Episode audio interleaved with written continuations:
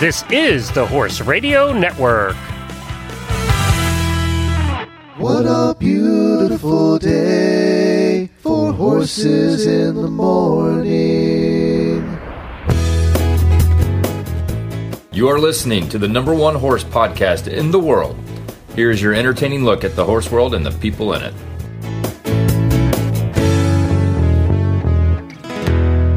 Coach Jen in Ocala, Florida, and you are listening to the monthly fox hunting episode on Horses in the Morning on the Horse Radio Network for February 18th, episode 2622.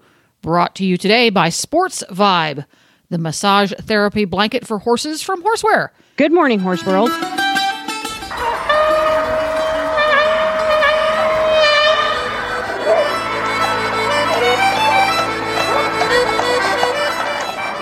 Welcome everyone. Since it's Valentine's week, Tara Tibbets and I figured it would be a good opportunity to enjoy a Valentine's worthy classic from the Hit'em Audio Vaults featuring a couple of couples who found one another through their mutual love of fox hunting and horses.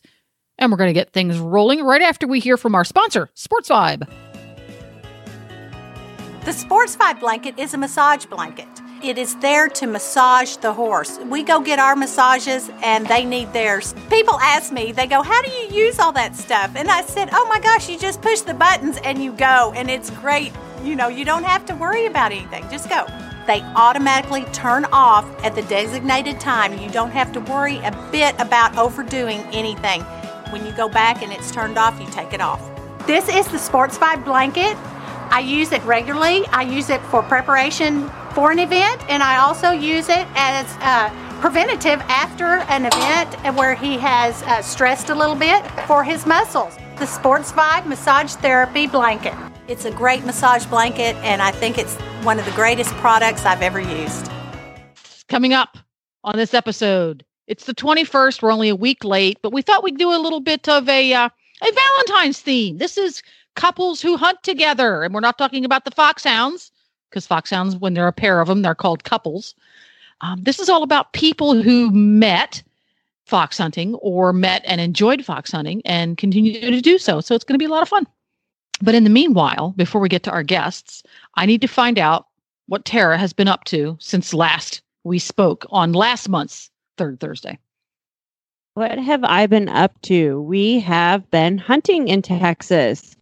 Um, as everyone knows, I'm hunting my young horse. This is his first season, and I I feel like this past Saturday was kind of a he really proved that he's put on his big boy pants. We have a particularly challenging creek crossing that it's one of those ones you know where you go down the really steep side and then it's a rocky creek crossing and then it's a pretty steep on the other side, which can be intimidating for a horse. Oh, those are the kind And- that get lots of hits on YouTube. Yes, exactly. And I don't, we hadn't crossed it at all all season. And we'd been going to a different water crossing, which I've posted a bunch of videos on because he's always really funny in the water. And so we were kind of in a time crunch. And I was like, all right, we're going to give this a shot and see how it does. And he absolutely knocked my socks off. We went down the little ravine and you know, you can tell when a horse is hunting. You know, we weren't going fast. We weren't in a hurry yet. We were just kind of going to our position as whipper ins. And he got down there and he kind of put his foot on the rock in the water and was really took his time. And he kind of, it was like a kid crossing the street, kind of looked both ways to see what Mhm. was coming. And he jumped it. Really? I thought he'd walk across it, but he jumped it, cleared it completely, went up the other side of the ravine, and it was a non issue. Dang. You should too bad nobody was there to video it because that's the kind that does get lots of hits. and I, I, I that's 100% true and i will say our exit up the other side of the ravine i don't think was my best equitation so it would have been even more entertaining for the video yeah, but you didn't get muddy on the way out. Your breeches were clean. mostly yeah Yeah. Hey, when it comes to leaping running water with with steep banks on either side, anybody who can get can get through it and stay in the tack has my admiration. Those are tough because you just don't know how it's going to go. The horse is going to leap, he's going to misjudge, and you're going to end up on his chest. Oh, it can be a mess. Yeah. yeah totally especially i mean simon's only five so you never know when something and, and i didn't know this at the time but the property where we were hunting i don't know if i've said this i hunt in texas but um there were a lot of hogs around us, and sometimes those hogs can come running out of nowhere and just scare the pants off your horse. Ooh, really? I hear that a lot from my uh, trail riding friends when I'm out hacking about Central Florida here. We do have plenty of wild hogs as well. And I often hear people talk about how their horses are very much afraid of wild hogs. Is that I- common? yeah, I think it's something to do with the smell. Interesting. It's Yeah. it's very off-putting. It's but it's kind of I'm sure you've ridden horses that were terrified of donkeys. I have one that's terrified of mini donkeys. Full size donkeys, no problem. Mini donkeys, apocalypse. Interesting that there's differentiation. Yes. Mini Kinda horses are almost theory. as scary, but mini donkeys are scarier. Huh. Yeah. Yeah. And another thing that we've discovered is extremely scary, and you have to be very, very careful, are uh, mounting blocks. Is that a recent thing? Well, here again in Central Florida, we have we have trails a many miles and miles, hundreds and hundreds of miles of trails here, and they are very heavily used by our equestrians. But the median age of any human in Central Florida is probably about seventy. This is the, this is the land of retirement, right? Right. So the trailheads have mounting blocks. Well, the mounting blocks are those big concrete steps that you see at the enter at the front doors of mobile homes. Oh wow. And they're bright white, especially when they first put them out there. And they're plumped in the middle of the woods in the middle of nowhere. And I don't know when they add new ones because I just don't keep track. So we're cruising along on the trails frequently at a pretty good pace. And we'll just round a turn in the woods, and all of a sudden there's this giant set of white stairs in the middle of it. And uh, yeah, that makes for an interesting stop. I would think that would spook a lot of horses. It does mine. He spooks at strange things. Yeah, donkeys and steers. Yeah. Anyhow, Have y'all been of- out hunting this season at all? I have not taken Nigel out hunting this season. We were going to try to do some endurance rides, which have been, um, Yeah, they've been sounds like troublesome. that's that's not his thing. It, it, yeah, we're having trouble with the head game, the mental game a little bit. Yeah. So, and the hunt I used to go out with that I used to go out to with that I enjoy so much, Misty Morning above me in north of me. Uh, they only hunt on Saturdays now. They don't hunt Wednesdays anymore. So it's been tough for me to Oh. to get going where I'm going. I haven't been going down south yet because the footing down there is just so incredibly trappy.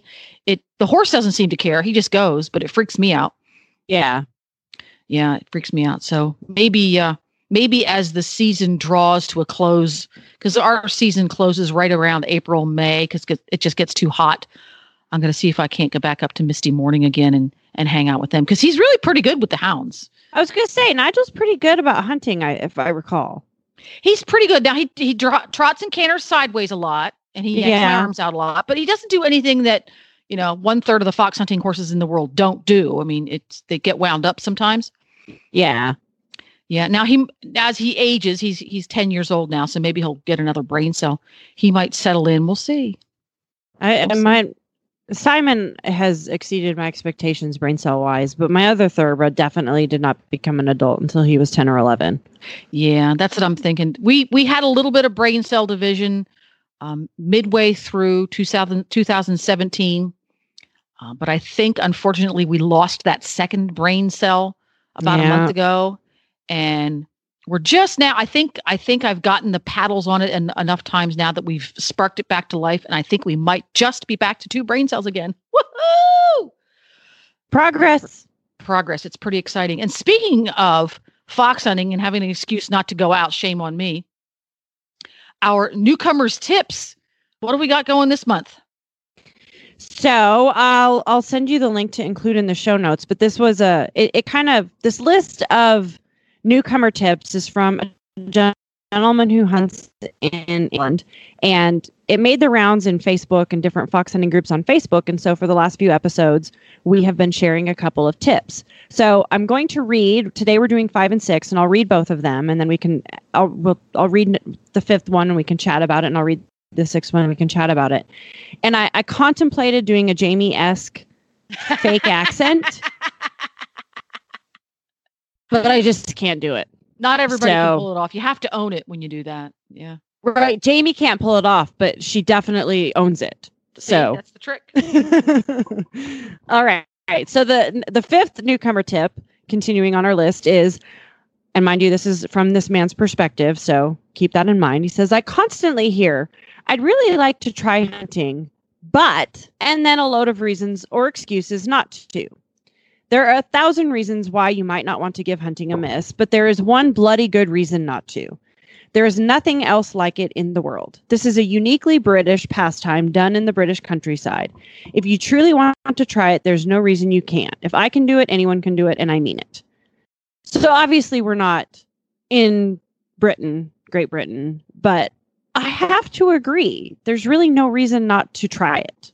Would you agree? Yes, I agree. I, I think in this day and age, a great majority of us live within the vicinity of a hunt club who is welcoming and open and understanding and more and more and more fox hunts really want you to come out and try it Be- and there and there is it is unique it's the only sport where it's based from my point of view at least it's the wild west. You don't know where you're going to be going. You don't know how fast you're going to get there. You don't know when you're going to be coming back. You are going to be in places you've never been before. Now the staff all of that is much more familiar but for the rest of the field it is genuinely an adventure. You just don't know what's going to come next. And for the most part what comes next is just cool and exciting and interesting and exhausting and sometimes freezing cold. Um, but occasionally crazy and bizarre too so it's it's genuinely an adventure you can go on for an afternoon. It's it's like those epic adventures that people talk about taking. You know, they go out and they they hike the Pacific Crest Trail and you know crazy cool adventures. They go to the Mongolian Derby. These are little itty bitty compacted bits of that when you go out fox hunting. Well, and I think you get to see a version of the countryside where where you hunt that you wouldn't get to see otherwise. Like my my friend and I went hunting in North Carolina when we went to the World Equestrian Games, and had we only gone to the World Equestrian Games, we never would have seen the countryside like we got to see when we went out fox hunting. A little jealous, by the way. A little jealous. It, it was pretty. It was amazing. Yeah. I'm going to get back up to Tryon and go fox hunting one of these days. Let me know if you go. I'll be there in a heartbeat. Awesome. So number six, it says it helps if you can ride. It helps if you can ride, but it's not necessary to be an awesome rider. Call your local hunt secretary and they will advise on slow days, newcomer days, children's meets, half days, non jumping fields, old reliable plodding horses, and people who might help you on the day itself. You don't have to be a two star eventer. And many packs, you don't ever have to jump either. Like most things in life, you can control much of your own experience with a bit of forward planning. Get involved at your own pace on your own terms. And I know for my hunt, we're in Texas. What do you see a lot of in Texas? Cowboys. So we have usually four or five times during a hunt season, we will have people come out in Western saddles and Western garb. The only thing we tell them they have to do is to wear an ASTM approved helmet. There you go. And there's again so many hunt clubs are really stepping into the 21st century and planning those kinds of days. And I love it when they have days that are especially tuned for newbies or for people who haven't tried it before. They're experienced riders, but they've never tried this whole fox hunting thing before. So they set it up so that it's not confusing or intimidating as far as the rules are concerned because people get intimidated about all the rules and regulations involved with fox hunting. And uh and that's really cool. And I love his la- his last sentence. Get involved at your own pace and on your own terms. If it's something you want to try, just like anything else in life, make it happen. Yeah. And I would say every guest we've had on the podcast since we started talking about fox hunting last fall, all of them have espoused that, you know, they welcome new people. You don't have to have the perfect outfit or the perfect this or the perfect that. It's about camaraderie and coming out and trying it and doing it on your own terms. Doing it on your own terms. And and people are very, very understanding and they they want to help you because everybody who fought who is an avid fox hunter recognizes that we have to constantly get new people into fox hunt. It's just like any other equestrian discipline. You always need to be welcoming new people into it. And as you will hear from some of our guests later in the show today, the um, there's so much more to fox hunting than getting on a horse that goes really fast and jumping giant coop jumps. You can be involved in so many different ways. Again, on your own terms. You don't necessarily have to be the guy in the front uh, running fast and jumping high to enjoy the sport and be involved with all the cool relationship you get to develop. Absolutely. And speaking of getting involved with a fox hunt, the is, is it the Masters of Foxhounds Association who brings you this Yes. podcast each month? Are they the do you call them the governing body, the organizing body? What are they called? I don't know what the official term is. Governing body, I think. All right. Masters of Foxhounds Association of America. They're the folks that keep this discipline and this sport and this tradition all organized and neat and clicking along beautifully. And whenever you need to find out something about fox hunting in general, about a local fox hunt that you might attend, a fox hunt where in a place where you're going to go on vacation. All of those things can be found at mfha.com, not to mention a lot of really gorgeous pictures. Yeah, and events and hunts near you. There's a map that you can click on. All kinds of information about getting involved in hunting. and not only is it the the sport of hunting itself but the masters of foxhounds association as well as the sport of fox hunting in general are very involved with the conservation of lands because without land you can't fox hunt. Without land you can't ride horses in general. So they are are avid conservators to make sure land stays open and available for riding fox hunting and otherwise. So i highly recommend you stop by and visit them at mfha.com and I think it's time for us to welcome our first pair of guests because it's our couples theme, Geraldine and Gary Hansen. So today we have with us Breanna and Dave, and I'm going to ask you one at a time to introduce yourselves because I know I will mess it up. So first, Breanna. Hi, I'm Breanna. I go by Bree. I am the professional whip with North Hills Hunt out here in Nebraska. Excellent. And Dave? I am Dave Kruger. I'm the huntsman here at North Hills, but they only know me as Dude because I made the fatal flaw of wearing a T-shirt to the first time I met everyone with a shirt that said Dude on it, so they all thought that was my real name. That is fantastic. So they only know me as Dude. They won't even understand who Dave Kruger is. Well, that's one way you could you could just be incognito, and if you just if you if we cut all that part out and don't tell anybody, they'll never know you were on the show, and you can tell Exactly. stories about everybody. Exactly. So our theme this month, we're gra- we're a little bit late. I know I understand Valentine's Day was last week, but we kind of have a, a Valentine's Day theme for the fox hunting episode, and so we wanted to talk to some couples who hunt. And obviously, you all have a pretty unique situation in that you both are staff for the hunt. So we'll start off with Dave. Tell us how you started with North Hills and how long that you've been with North Hills, and kind of what your role is a little bit more. And then I'll ask the same question of Bree. I started because of Bree. I we were at taking classes at Metro, and I met Bree, and uh, took her on a couple of dates. Well, we went to the Humane Society to get a dog, but no fault of my own, we got one. And uh, she said, before we go on any other dates, you have to ride a horse. So I grew up riding Western, but she took me to her English barn and made me go jump a horse, and I did that, and then then I had to become with the hunt, so we started hunting, and then the opportunity arose with the North Hills hunt. The previous huntsman left, and I applied for the job and got it, and there we sit. Now I've been hunting with the hounds. This is going on our fourth season here. Oh wow! I guess I feel like I asked the question backwards. So, Bree, how long had you been hunting before you took Dave? Um, before I took Dave, I had been hunting for 12 years. And um, yeah, like I mean, I started as a junior, and uh, this is going to be my eight. Well, let's see here. I'm 20, I'm 27. So there's the math. I started hunting when I was eight years old. Oh wow, that's so fun. yeah, yeah, I've really enjoyed it. It's been fun to watch it from the expe- perspective of being a junior and then riding in the field. And I um, dabbled in being staff with our our previous huntsman. And then, of course, when Dave took over, my role became full time. And then this, this last year, I became professional. So, are you both? Do you do you do your staff positions full time?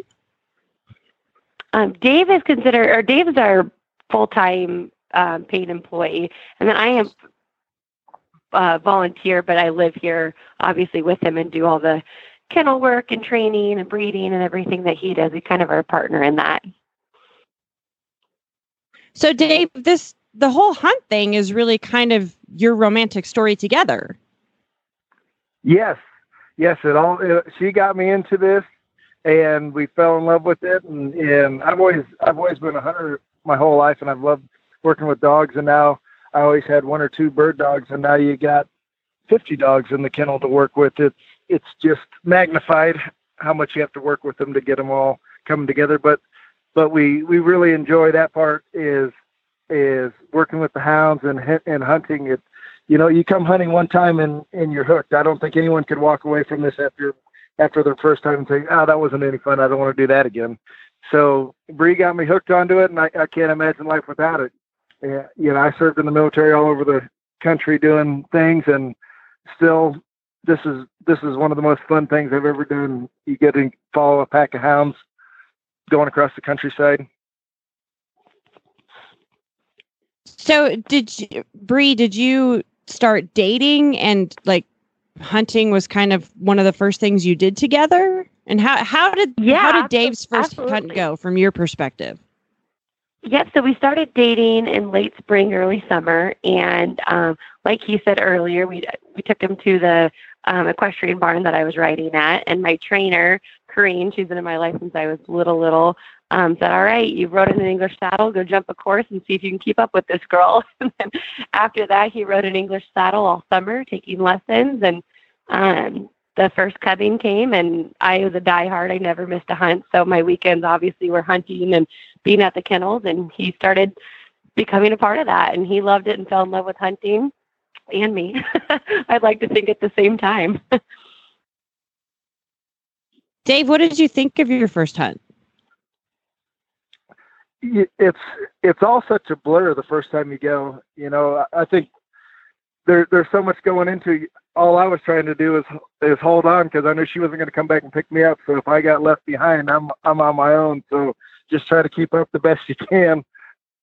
But it, it's great. It, you know, the first couple times you're out there, and it's the people that bring you bring you to the sport. You know, the the love of of everything. Everyone's got their own love of fox hunting, but it everyone comes together from all over you know, every different walk of life. And that's what really, I'm a people person anyway. I love meeting new people across the way anywhere I go. But I mean, this the group of fox hunters is truly a unique group of people that, you know, they can be doctors, lawyers, farmers, kids, uh, anything, anything and everything. And if you can ride a horse and keep up, it doesn't matter what you do during the week. If if you can't keep up, you can't keep up. You know, there it's all every man for himself when they really get going. That's what's it's kind of cool. But the camaraderie with everyone, the way they all love the sport and they love the riding and getting together, it's really cool.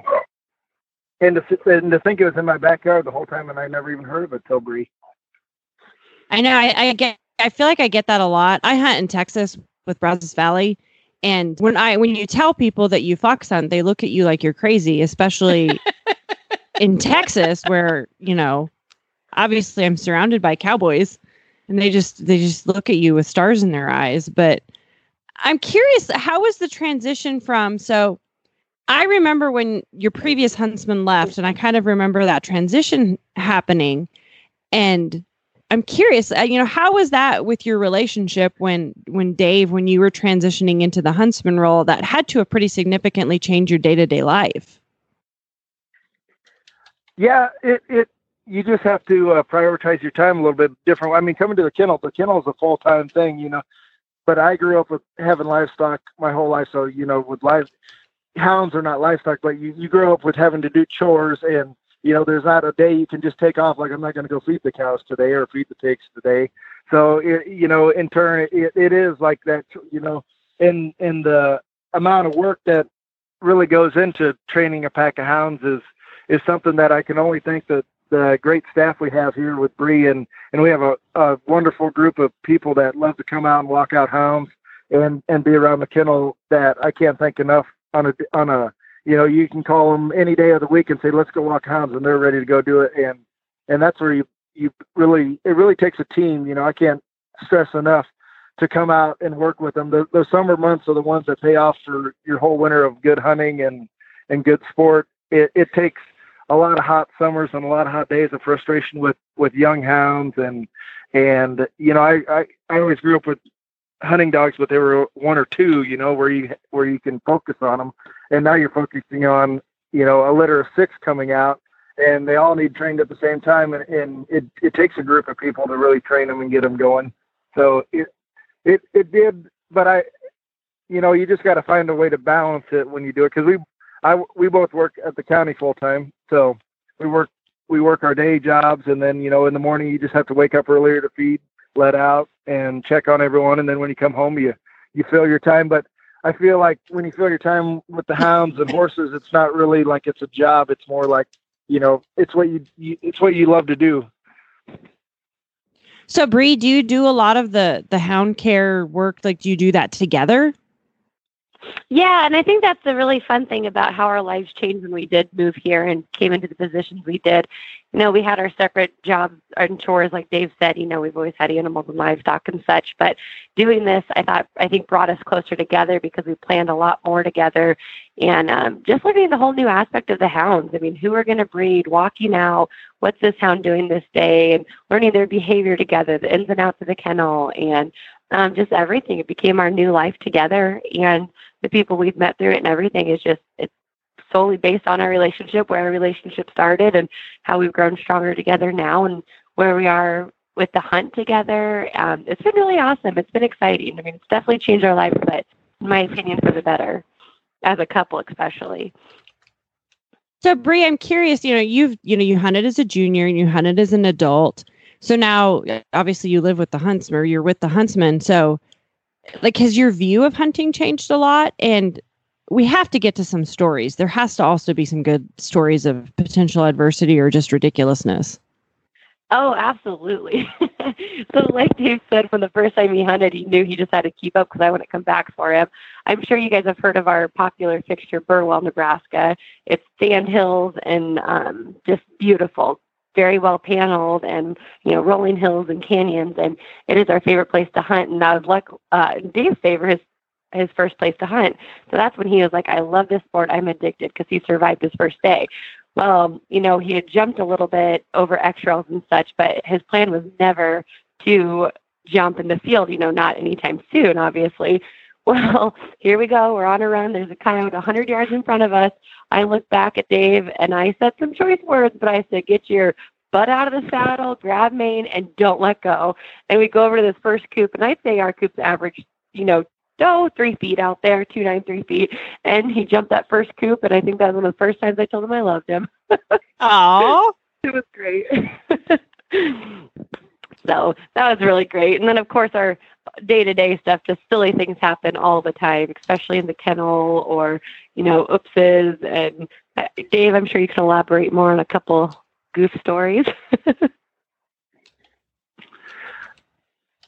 yeah, Go I mean, for it, there's, Dave. there's always there's always little things that are always going around, uh, going along, and you know, uh, the thing too coming coming with uh, a couple hunting together, you know, we all have our strong head, and I, I think every fox hunter has, has got their strong opinion on what, you know, what we should do and what we shouldn't do, and who we should hunt, and so that's always a fun day-to-day activity when it comes to hunting day. And um, not that I have the final say, but I'm always like, these are the hounds we're taking out, and I get the the stare down from Bree, like, why are we taking those out today? Can we take someone else? And a funny story with that is Lease, like Lisa's Lisa's been my favorite hound besides Daisy since we've been here, you know. And Lisa's is about as ornery as they come, you know, as far as a whip's perspective. From a huntsman's perspective, I always think she's just outgoing and wants to work hard, but the whips always are like, she's too much work for us. Put her away. Get her another day. And then uh, we go to the first performance trials down in uh, Kansas, and she does extremely well. And she uh, gets Huntsman's Choice and all this, and and um, they all come back to me. They're like, "Sure, whatever, you were right, right. You know the hounds, whatever, you know." So it's it's funny stories like that when when you know everyone everyone sees the hounds doing different things, but a lot of times a whip will miss a hound doing an extraordinary thing that I'm like, this hound has all the potential. She's just very immature to you guys a lot, you know. So those are the some of the fun things that you know, and we'll grumble back and forth on which hounds we'll take out with which hounds. Like they don't go good together. It's oil and water. They don't listen. So it's it's it's fun stuff that that I, I feel staff and and and couples that work in the in the field can all go back and forth and like when one does something silly you know we're with them so many times you just see like well i guess here we go again so it's it's things like that that make make it a lot of fun too So, and Dave, do you feel like your relationship outside of hunting improves the communication while you're hunting or makes it a little more challenging? as far as getting Just- along with or Yeah, the two of y'all together when you're out hunting, does it, is there more Oh, no, it- nonverbal? No, it's it's pretty. We're pretty all a pretty close knit family with with uh with the staff. You know, we we're all together a lot of times.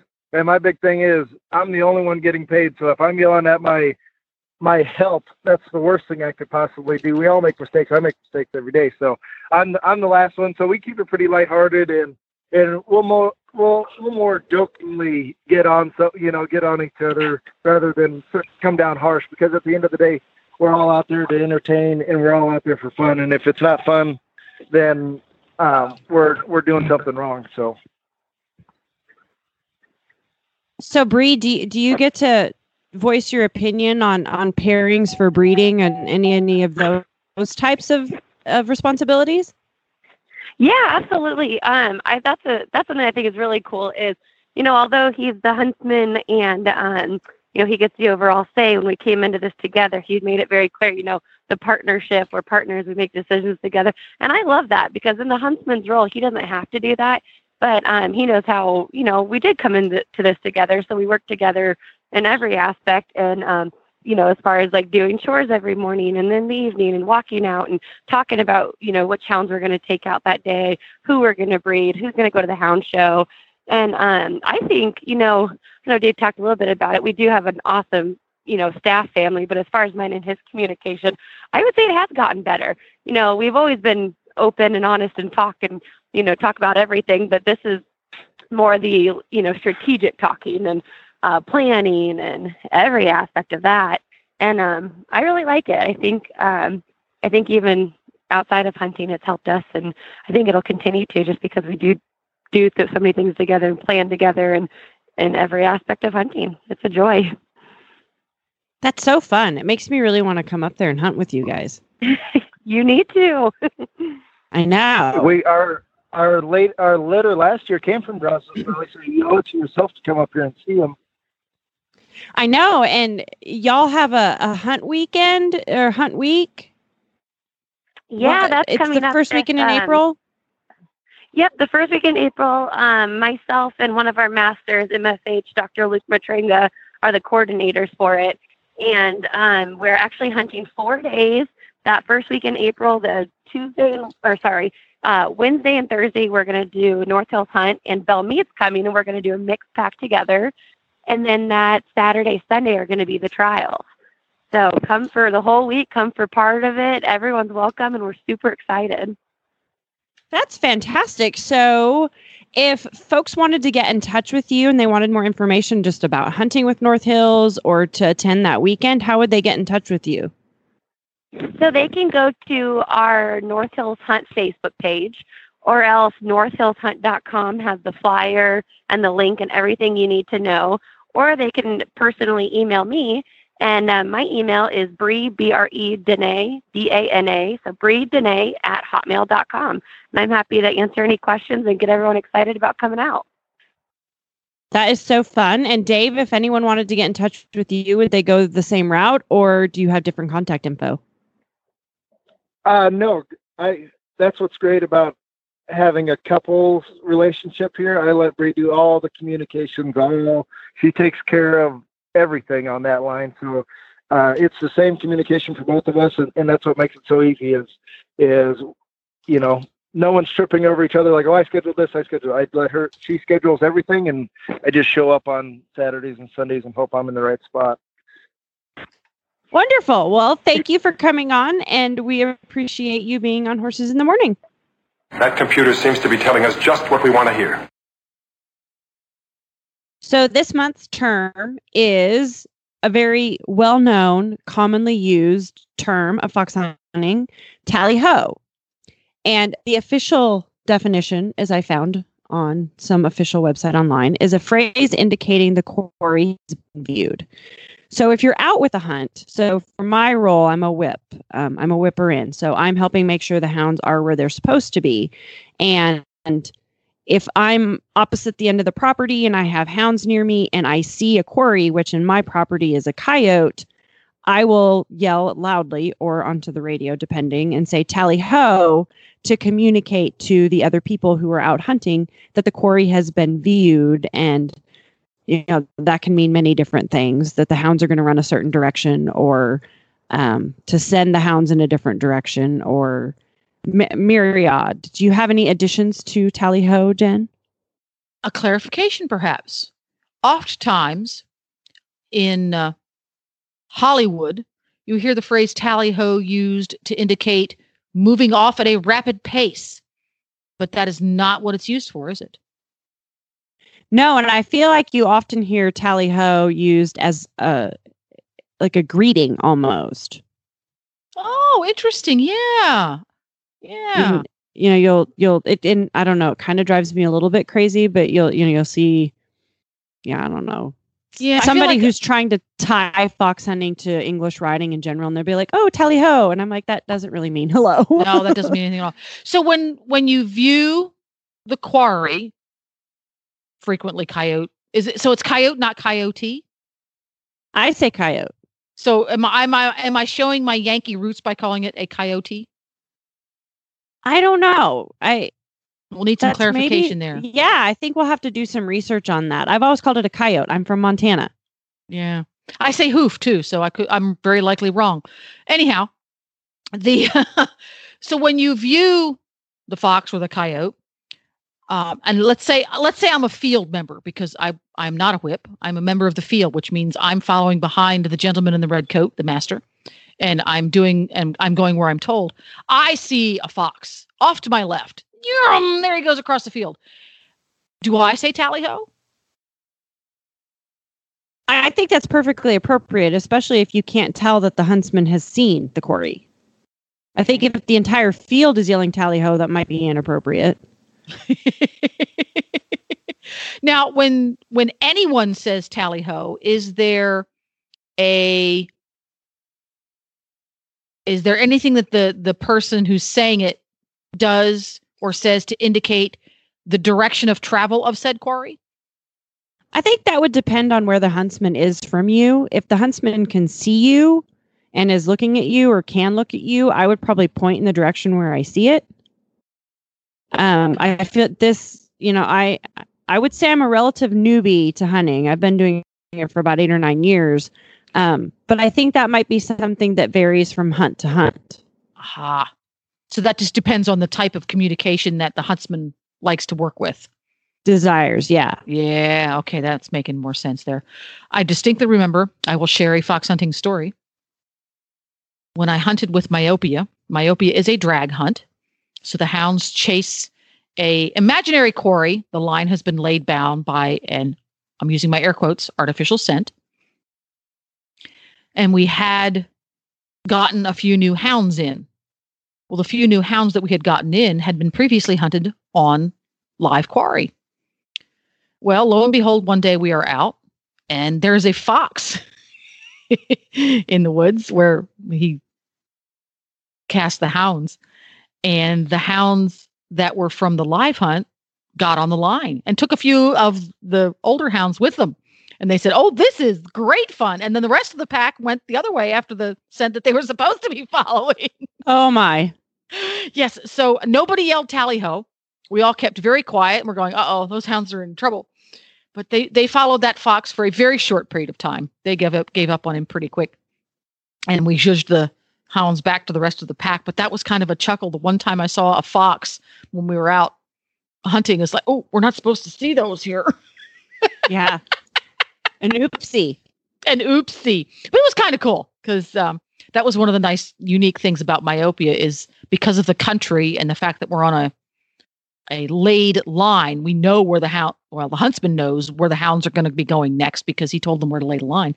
Um, you can get pretty close and really watch the hounds work. Another reason, Yeah, and, and they hunt. know that they're going to have a pretty strong scent, I would imagine. They know how the scent is how strong it's been laid down which direct general direction it's going to go. So if we want to go around and flank the hounds the master knows which side he should be going on. It's like well if we go over here we can watch really close because i know they're going to go over there.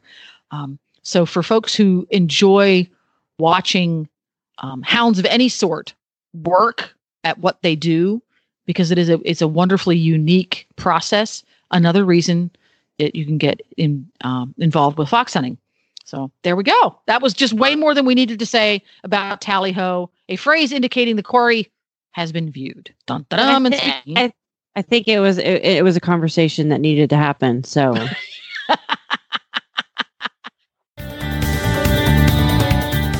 I want to talk about the total saddle fit stability stirrup leathers. Did you get yourself a pair of these yet? I haven't, but I've been reading a lot on um, a couple of the groups, like the Plaidcast Amateur Lounge that I'm in. A couple of people, I, I really, I think I need to get them, get them for my hunt saddle. I think all fox hunters need to know about the total saddle fit stability stirrup leathers. They have a wide body design, which means the part of the leather that is closest to your leg is wider than the part of the leather closest to the saddle, which means it's more stable. But it is also smoother. So if you're one of those riders like me, who does a little extra squeezing with the knees and you get knee rubs all the time, you get blisters on your oh, knees yeah. these make a big difference. I did not expect that. I did not anticipate that, but it does make a big difference. So it gives you more stability in your legs, fewer leg rubs, and they're attractive and they are made of good quality leather. They come in dark brown or black, so they will match your saddle perfectly. They also come in what they call the slim design so that the buckle is at the bottom just above the stirrup iron for folks who like to have the stirrup strap that odd style that's very trendy right now. I like that kind too. And they also have them so that the slim style can be twisted in such a way so that your stirrup iron is facing the correct direction. You know how you have to tap Yes. the inside edge of your stirrup iron to get a hold of it Yep. you can they have instructions on how to twist it in certain ways so that your stirrup iron doesn't have to do that. So if you have trouble getting your stirrup back or if you have trouble with torque on your knee these will also suit you. And they come in 48 48 54 58 60 and 64 inch lengths. So there's something for everyone. And when you get them from totalsaddlefit.com, they're you're guaranteed to love them. He will pay shipping both directions if you don't love them, and you can use them and abuse them. You don't have to ride in them once and cover them with a sock. Ride in them, really decide whether or not you love them, and if you don't, you can send them back. So go to totalsaddlefit.com and get your stability stirrup leathers today. So, continuing with our February theme of talking to couples, today we have with us again Geraldine and Gary Hansen. Did I say your names correctly? Yeah. Excellent. So, Geraldine and Gary, you all have been hunting together for quite some time. So, I'll I'll kind of ask you questions one at a time. So, Geraldine or Geraldine, tell me, did you meet before or after you started hunting? Well, and first, tell us where you live and who you hunt with, also. Okay. I live in Wadsworth, Illinois, and Gary and I hunt with Mill Creek Hunt Club that is located in Old Mill Creek, Illinois. The second question to that was I met him um, two years, about about a year and a half before I started hunting. So I met him and I met Gary in 1982, and I started hunting in 1983. So to be exact, we've been probably hunting together as a couple for 36 years. Did you start at that same hunt? Yes. So Gary, Dang. you had hunted a little before y'all met, is that right? Yes, I introduced uh, Geraldine to horses and uh, and hunting, and she took to uh, she took to it like a duck to water. So how long have you been hunting? Well, uh, a, a year before a year before Geraldine, uh, you know, I introduced her to, so it, it was uh, more of a passion. Okay. So did you grow up riding? No, I grew up late. and uh, I started. I was trying to set horsemanship back a couple hundred years, but I have a hard time doing it. So I took a few lessons uh, jumping, and I knew how to jump before I knew flat work. I do things uh, a little bit backwards for you know equitation. I feel like that's kind of common for guys. They want to jump. Oh yeah, oh yeah. It's uh, uh, jumping. You know, you know, flat work. It gets a little boring. You know, right diagonal, all that stuff. Going in circles is uh, it's not fun. Real writing is out uh, writing out in the open, where you have to make uh, decisions uh, for yourself. You know, it's like I think of it like in the American Revolution. You know, George Washington used to hunt, and that's what made him a you know a good uh, commander because you had to make decisions out there, and in the hunt field you have to make decisions uh, that affect everybody. So that's one of those things that you know I enjoy doing. So how were you introduced to hunting after you started riding? Uh, I was friends with the uh, the master, and then he uh, invited me to be his guest. And after the uh, the first hunt, I was uh, addicted to it. So Geraldine, tell us how Gary introduced you to hunting and how that first hunt went. Um, well, in a nutshell, he bought me my first horse. Oh wow! And we were dating at the time. Yeah, pretty awesome. I don't know how many girlfriends could, I, I, how many women could actually say that. But he told me about fox hunting. I had no idea what he was talking about. I went and I um, followed in a car and I got to see firsthand what it was all about. I said, I have to do this. So at the time, I didn't have, um, my horse wasn't equipped to fox hunting at the time, so I rented a horse. Um, and that from that day forward, I was hooked. Um, I wasn't very good at it. I wasn't a very good rider, but I learned and and grew fond of the sport as the years went on, and have loved it ever since. So yeah, so since 1983, I've been hunting. Well, and I gotta say, I I I grew up in in eastern Montana on a ranch, and nothing teaches you how to ride like being out and going and doing something. I mean, you can have lessons in an arena all day long, and it's just not the same. Did you find that to be true, Geraldine? Absolutely. I learned so much in the hunt field than I would do in a ring with a trainer. Um, I mean, not that I, I'm not knocking taking lessons because I still do to this day, because you can never stop learning. But being out in the hunt field and the camaraderie and just the relationship you have with your horse, the relationship you build with your friends that you make out there, um, just literally brought me back every day and wanting to do it even more, um, which grew as a passion because um, not only have Gary and I been together this long, but it was something that we've always enjoyed doing together as a couple. Because, I mean, let's face it, I mean, how many things does a husband and wife love doing together? And, you know, we don't work out, we don't go to the health club together. So we have always found our enjoyment in the sport of riding horses, and then fox hunting just takes the cake. So Gary, tell me, you know, in the 30 some years y'all have been hunting together, what what's your funniest memory and then what's your fondest memory of hunting together? Oh boy, I can get into a lot of trouble that way. she could hurt me. well, Uh, first we'll do PC for the radio then. well, one of my fondest memories is I was leading third field, and uh, I had a few hounds around me and probably about 20 riders, and I was showing them the rock. And what the rock was, it was where the Underground Railway met.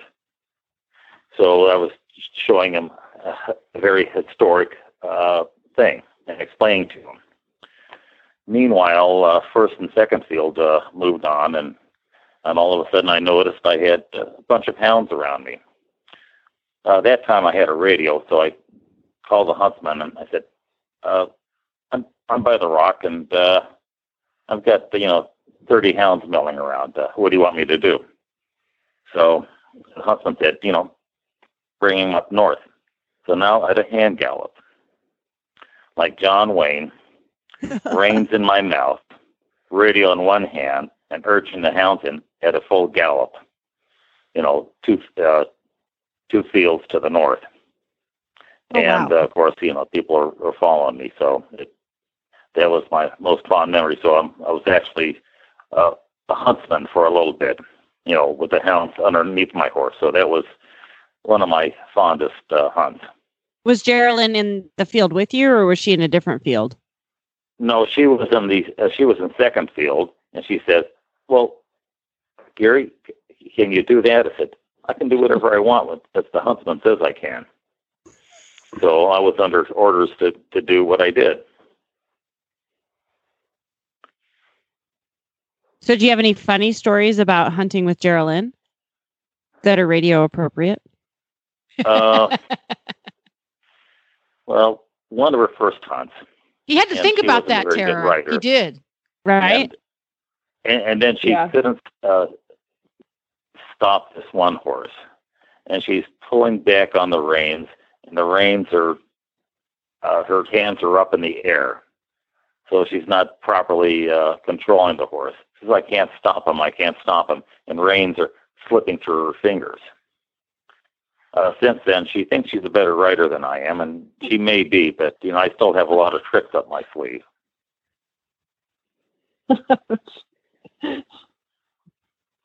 So Geraldine, what do you have any funny stories about Gary in the hunt field? Oh, I do. I have so many of them, but let me point out first that that little experience that he just described happened like 35 years ago. so I have. Um, Are you sure that wasn't I have yesterday? become a. Uh, I have become the equestrian, um, and I'm proud to say that I'm a much better rider now than I was then.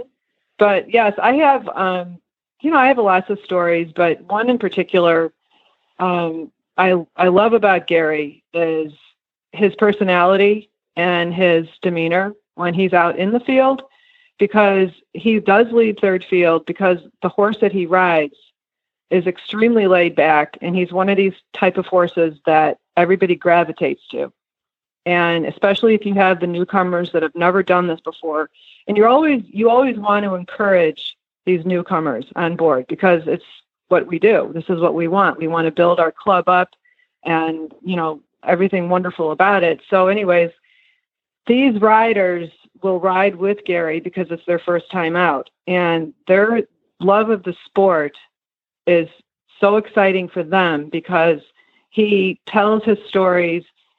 His horse is is laid back. They're, these riders have a great time. They come home after the end at the end of the day they talk about the thrill they had and they're all walking up to Gary and saying, "Gary, thank you so much. We really enjoyed it. You really made our day. We're definitely coming back."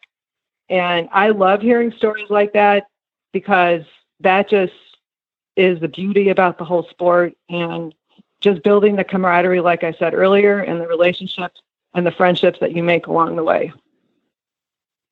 I completely agree. And and really the the person who's leading the third field or, you know, second field depending on the hunt that you're with I mean, that really is usually the person who's hosting the new the newbies, and that's that's huge for every hunt to you know stay relevant and Yeah. continue to attract new people.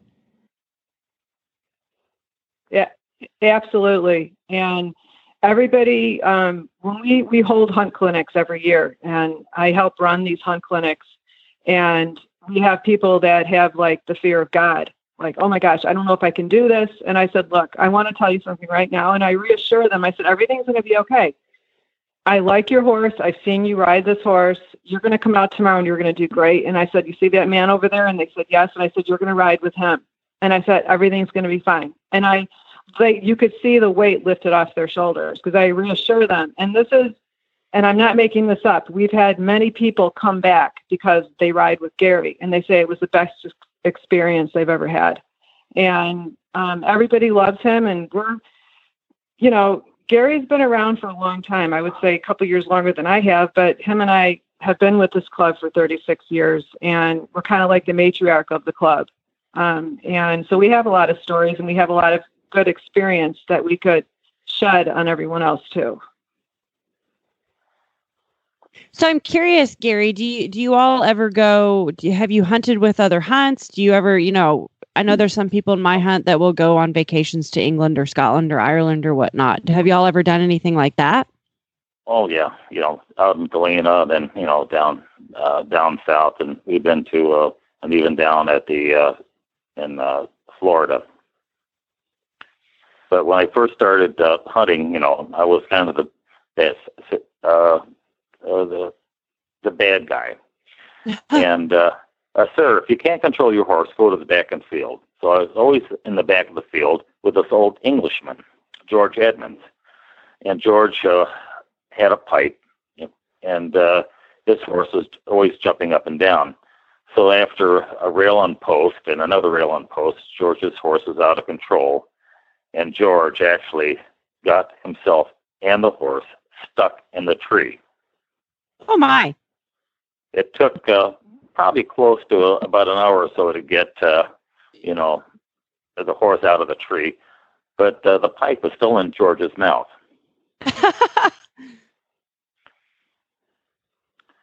So to keep your leading, cool, right? you know, third field, it's I enjoy that because this way I set the pace how fast I can go. Actually, correction, uh, my slowest rider sets the pace.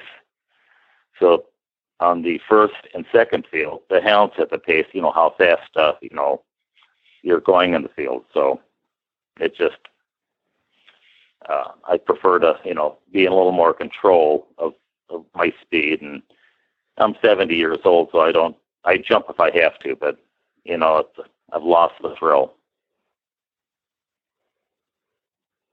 Well, it's like, I said. I mean, the, the leading the third field is it, we we have a our our um, master who leads the that field for my hunt. We has a big Percheron mare, and we call her the bumper horse because if a novice Oh, rider that's can't control their horse, yeah, That's the best. and and I've taken out a number of green horses myself, and man, Mercedes, she'll always be the bumper horse and prevent your crazy horse from doing something stupid. You know, I, I like having a, a space between the horses, and uh, my horse was a bumper horse. There's one time where this one lady, uh, she uh, was actually using my horse as a bumper horse. I, I really didn't mind. My horse didn't mind. But then one time she got out of control and uh, threw her off. The horse jumped over a fence going into Oh, no. the tollway Oh wow! and uh, and uh, caused you know a little a little bit of an accident. But uh, they uh, they arrested the horse because he didn't have an I-PASS.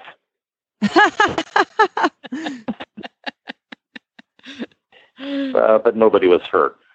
Yeah. So, Geraldine, uh, do you ever ride in third field with Gary, or do you always ride up with first or second? Um, I usually ride up in first, and for many years I've led second field.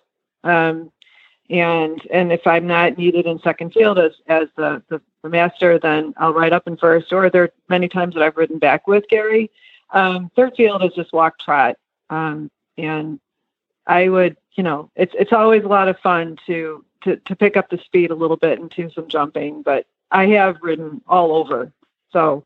Um, but most importantly, I I love riding with Gary. Um, it's just something that you know we do together as a couple, and you know I miss it if I'm out there without him, and vice versa. But mainly, we if we go together, we're together. If not, then I'll go by myself, and he'll follow along in a car. Oh, nice. How how many days a week do you usually hunt, and during the off season do you ride together? We hunt. Our, our season starts in August, and we ride through December, and we could go longer depending on the weather. And we hunt twice a week on Wednesdays and Sundays. Um, and in and in between, um, we'll pick up a trail ride here or there to keep the horses fit. Um, but otherwise, you know, Gary he he loves to just hunt and get dressed up and get on the horse, and I'm the one that keeps the horses fit, as per se. So, um, which is fine. You know, it, he deserves to. You know, he works hard all week, so this is his. You know, one time that he can let his hair down and get on a horse and have some fun.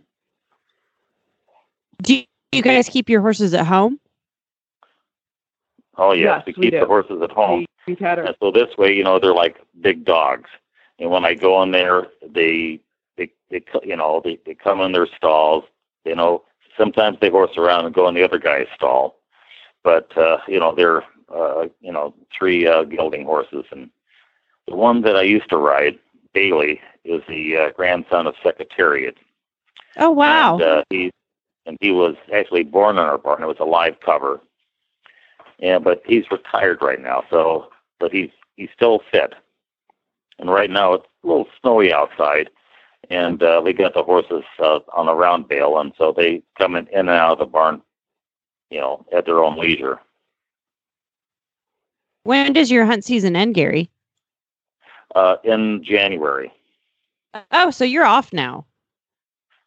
No, actually, No, Dece- I- I- not January. I It was said uh, December. It was I said December. I'm I'm thinking of Yeah. January, December. Yeah. Ah, well, that I guess that makes sense. You are having some really delightful weather right now. Yeah. yeah. and when it's have a lot of snowing snow here. outside, you know, the uh, their hooves ball up, and it gets a little, little dangerous uh, riding.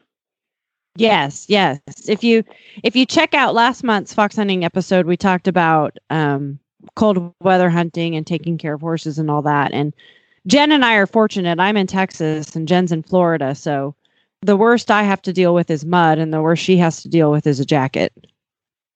Yeah. Oh wow. Worst I have to deal with is uh, is sunburn. Yeah. Yes. Well, Geralyn and Oh. Gary, thank you so much for coming on the show. Can you tell us if, if people want to find out more about you or about your hunt, how could they find you? Um, well, they can always find us um, through, via Facebook. Um, they can email me. Um, you know, pick up the phone. I'm, you know, where I'm always just a, you know, away. Just it's, I'm not that far from either one. If uh, you know, if anyone has any questions, or feel free to. I, I'm happy to share the experience, or any any newcomers out there. I'd love to share any ex- positive experience because it's just the way to go. Mm-hmm. It's, I mean, how can there's just nothing better than doing something you passionately enjoy and on God's green earth. I absolutely agree. And we'll we'll put some of your contact information in the show notes. So thank you oh, very much and have a wonderful yeah, day. Absolutely. Well, Tara, I think that's about a wrap for today. Two very interesting couples who obviously have a great time together in the hunt field. So uh, let's do up the wrap up bits. You can find Covertside magazine online at www.ecovertside.net or the digital edition at issue issuu.com slash ecovertside. Tara can be found at bigskybootcity.com. Find the links to today's guests in the show notes at horsesinthemorning.com. You can follow Horses in the Morning on Facebook. Just search for Horses in the Morning. There you go.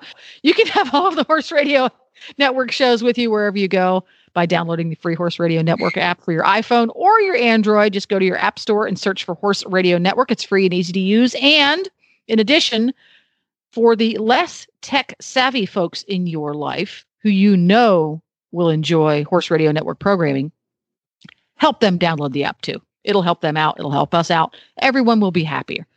And you don't need to miss any episodes. You can also subscribe via iTunes or your favorite podcatcher. We're out there on what seems like all of them. And a big, big thank you once again to the Masters of Foxhounds Association, the MFHA.com, for helping to bring this show to you each and every month. Tally ho!